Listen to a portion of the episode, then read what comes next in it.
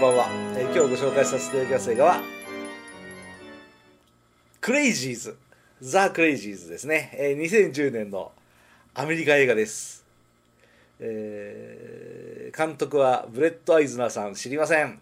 えー脚本も知らない制作も知らない制作総指揮は、えージョージ・アンドリュー・ロメロさん、えーもう一人が、えージェフリー・スコールさん、えーこの人もあんまり知らない。でもロメロさんが制作に携わっていてなおかつ1973年の「ザ・クレイジーズ最近兵器の恐怖」これをですね、リメイクしたということで僕はもう張り切って、見に行きました。そしたらまあ面白かったです。何の予備知識もなしに見に行きました。本当に面白かったですね。これはね予告編も見ずに映画館に走った。えジョージ・アンドリュー・ロメロの作品というだけあ作品のリメイクというだけで見に行ってものすっごい面白かったですえまああの使い古された感のある感染ものです感染をした人、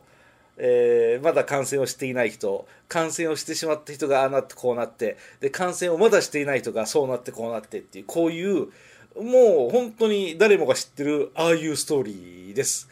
うん、これのザ・クレイジーズはね他のゾンビ映画的なやつとちょっと違うのはあの感染した人に人格があるのが面白いんですよ。感染はしています。自分はこうこうこうなんです。ただし僕だからこういう行動をするんです。ああいうことを考えるんです。こういうことを思ってるんです。っていうのを次々出してくるんですよね。非常にその辺がね面白い作品と思ってます。まあとは言っても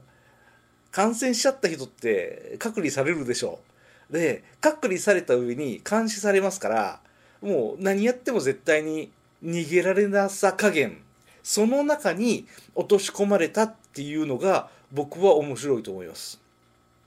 あとあのコロナの今現代ですので今思い返してもそうなんですけどあの「えお前もしかして感染してるの?」っていう疑心暗鬼。これが面白い。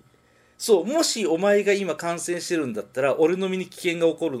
危険が及ぶのでちょっと悪いけどこうさせてもらいますよっていうその辺がビシビシと今振り返ると面白いと思います。この隔離するっていうのは考えようによってはものすごい残酷ものすごい恐ろしいこと面白い面白いものすごいエゴさ加減。そうあのブラインドネスっていう映画で前僕紹介しましたがねすごい怖いうーんそうあんたたちはこっから先は入っちゃダメです。そっちの中に、えーずっといてください。出てきちゃダメです。だって感染してるからっていう。何とも言えないその心のすさむ感じ、うん、これがね映画の中で遺憾なく発揮されてると思います。あと目を覆いたくなるような残虐シーンが多い。これはもうロメロ映画だからまあ当たり前のようにありますよね。これがね、えー事実もう映画の中でもたくさんの人死にますから非常に非常に辛い見ててなんとも悲しいおぞましい世界が広がりまくりますのでたくさんのもう万人におすすめできる作品ではないかもしれませんが僕は本当にこういう作品大好き。で特にどうですか？お聞きのあなたもこういう週末ゾンビものって好きなんじゃないですか、えー僕が今回見たのはザ・クレイジーズのリメイクの方、えーあのー1973年の方ではなくて2010年の方ですけどリメイクですけど面白いと思いました。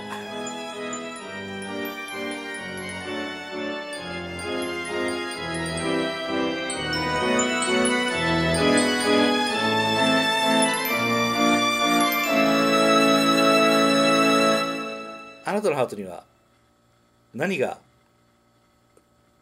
え何だったっけ？えあなたのハートには何が残りましたか？